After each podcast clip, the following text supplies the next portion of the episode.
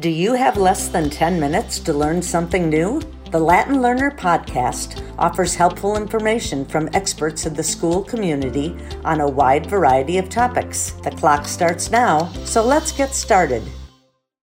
Liberal arts is really about teaching people to understand the world and then to change the world for better. I feel like that's the aspirational goal of a liberal arts education is that you can look at the world, you can understand it, and then you can see how do I improve it? What's my piece in improving it? Studying technology and computer science is now fundamental to knowing how the world around you works. I mean, from the morning you wake up to when you go to bed, you are interacting with and using technology and um, underneath that, computer science and um, computational thinking. It's essential to then understanding how the world around us works. We look at the block-based coding that, that can make that robot move forward 100 centimeters and move backwards. Um, so I think that sort of awareness when they're younger is that everything isn't just a drive mode. It's really, there's a creator behind it and that they can be those creators. I'm Ash Hansberry. I am an upper school computer science teacher, and I am also the department chair for the computer science department. I'm Bobby Oommen, middle school computer science teacher. I'm Fiona Deeney, the lower school computer science and technology integration specialist. How do you teach computational thinking skills to lower school students? Well, I will start with my JK students when I talk about that. We do a, a, unit at the beginning of the year when they start at Latin, and it is completely unplugged. They're not using any technology when they do this unit. And we read a story called Hello Ruby, and they're introduced to a character who goes through her day solving different problems. She has a, a mystery to solve. And um, along the way, she's learning how to break down those problems again. She's doing decomposition, she's doing abstraction, she's noticing patterns, she's also thinking about sequencing.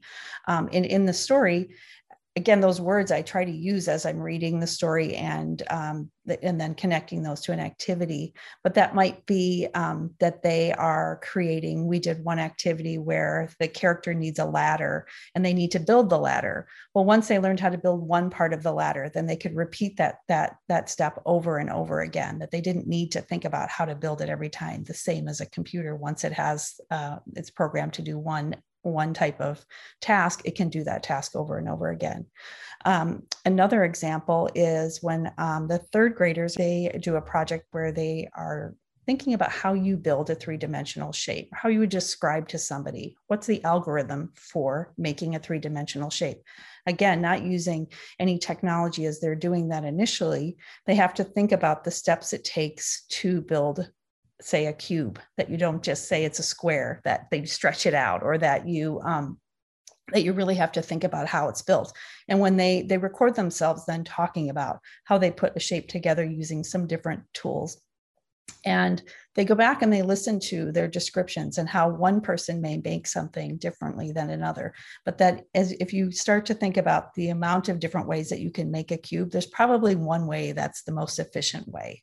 So they um, take those ideas and then they break that down. The steps that they take to build that cube or that pyramid and then they record those and also take pictures along the way of how they're building each step. So it's making them really be conscious about how you put something together and um, that it's not just done all in one. So i don't know that the the larger pieces differ from any of our divisions but i would say that you know in the middle school i have to think about this particular phase of their lives when they're really into themselves and they're really discovering what they're into and what they're not into and then formulating projects that allow them the maximum amount of self-direction sixth through eighth are learning about web development. And so i have learned more as i the final project being a design your own web page um, more about the gilmore girls and bts and um, you know any sports team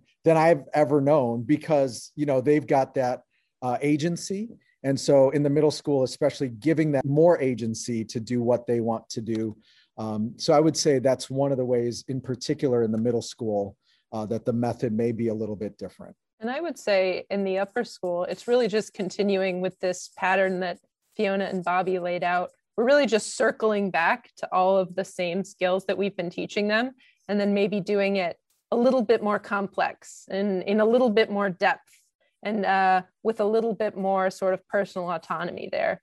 So, you know, where a student might learn about an algorithm on paper, get to explore an algorithm like Google's Quick Draw in the lower school, in the middle school, you know, they might get to think about, okay, what are actually the steps there and what are the applications, right? They can revisit it and take it one step further. And then by the time they get to the upper school, well, maybe they have the skills then to, to modify that algorithm or to write some code to change how it works or to write some code that adds on to what's already there. So we're really just using all of the same skills and uh, coming back to it to get into a little bit more depth and a little bit more complexity each time we see those topics. And I think of one particular one kind of like tracing that JK to 12, like a sorting algorithm. Like I know in the lower school, Fiona has different ways that she's teaching kids algorithms, or, you know, even when they learn about the different steps and, and things. And then in the middle school, you know, we talk about how would you sort something. And so the the kids have to like sort cards in order without being able to speak to one another. And then we talk about different sorting methods and how that might look but then they're not at that point they're not programming those. In the upper school they're actually writing the code to come up with a different sorting algorithm. And so seeing that trace out uh, those teaching methods again just get deeper uh, each time and uh, hearing both of you say that i really try each time i teach something i say this is what this may look like when you get to middle school. This is what this may look like when you get to high school college in your life everyday life. So i really um, even though it might be that simple tool of building a ladder or they, we think about systems for um, planting a garden like what what that what that can look like in terms of that computer science application as they get older. Why is it important to incorporate computational thinking skills into a liberal arts curriculum? Okay so this is my kind of waxing eloquently um, if we if we define liberal arts as like studying the things that are most fundamental to the way that the world works. Um, so you've got math and science and you know english you've got all these things that are when you look around they're the most fundamental to how this world around us is working. Then i would argue that um, studying technology and computer science is now fundamental to knowing how the world around you works. I mean, from the morning you wake up to when you go to bed, you are interacting with and using technology and um, underneath that, computer science and um, computational thinking. It's essential to then understanding how the world around us works. Um, there's a quote that's often used with you know, um, kind of CS policy and understanding.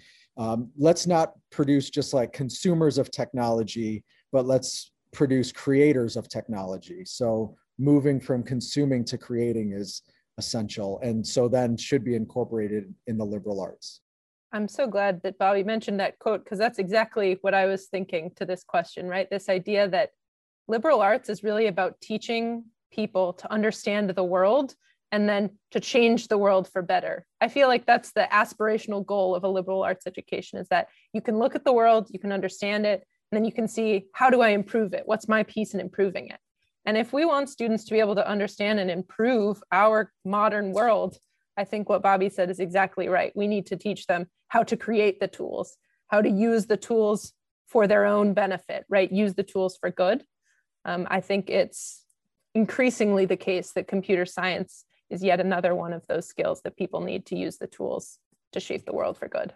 I'm thinking about some of the tools that the the, the robots, the, the, fun the fun robots that we use in the lower school, and um, the different levels of the the ways they can use the tool. It goes along with what you were just saying, Ash. They of course the first thing they want to do is to use the the drive mode of all of these tools. Like where's the thing where I can just have it go? And I say, but there's there's more to this to this part to this tool. There's more to what is how this how this tool works like that. When you push that forward button that was programmed at one point to go forward. So let's look a little deeper. And then i can um, we look at the block based coding that that can make that robot move forward 100 centimeters and move backwards. Um, so I think that sort of awareness when they're younger is that everything isn't just a drive mode. It's really something is behind it and having it, there's a creator behind it and that they can be those creators so that it's not just there, as you said, the, Bobby said, the consumer of that toy or that robot, but they actually can have some control about how it works. And then hopefully that translates as they get older and be creators of, of different things. How do you explain computer science at Latin to parents who did not have CS as part of their school's curriculum growing up? Well, that's a fun question because I love it when we have our tours come through, our, our JK families fit, interested in coming to Latin and they come through into the computer science classroom. And I would say um, the way I explain it is I let them see it in action. Um, and one way, even our, our families at home, that, that they can see as many um, explanations done by students using our Seesaw app as they're taking a picture of something that they've done and they can explain that. So their parents have that little window into their world of computer science. Um, I think when I also have students do the explaining if, if people are coming through and really have them think about why they are using that tool or why Scratch works so well for making this project um, to have your characters move in a certain way and um, have the kids really think about think about the why to to the reason why we're using different tools in computer science.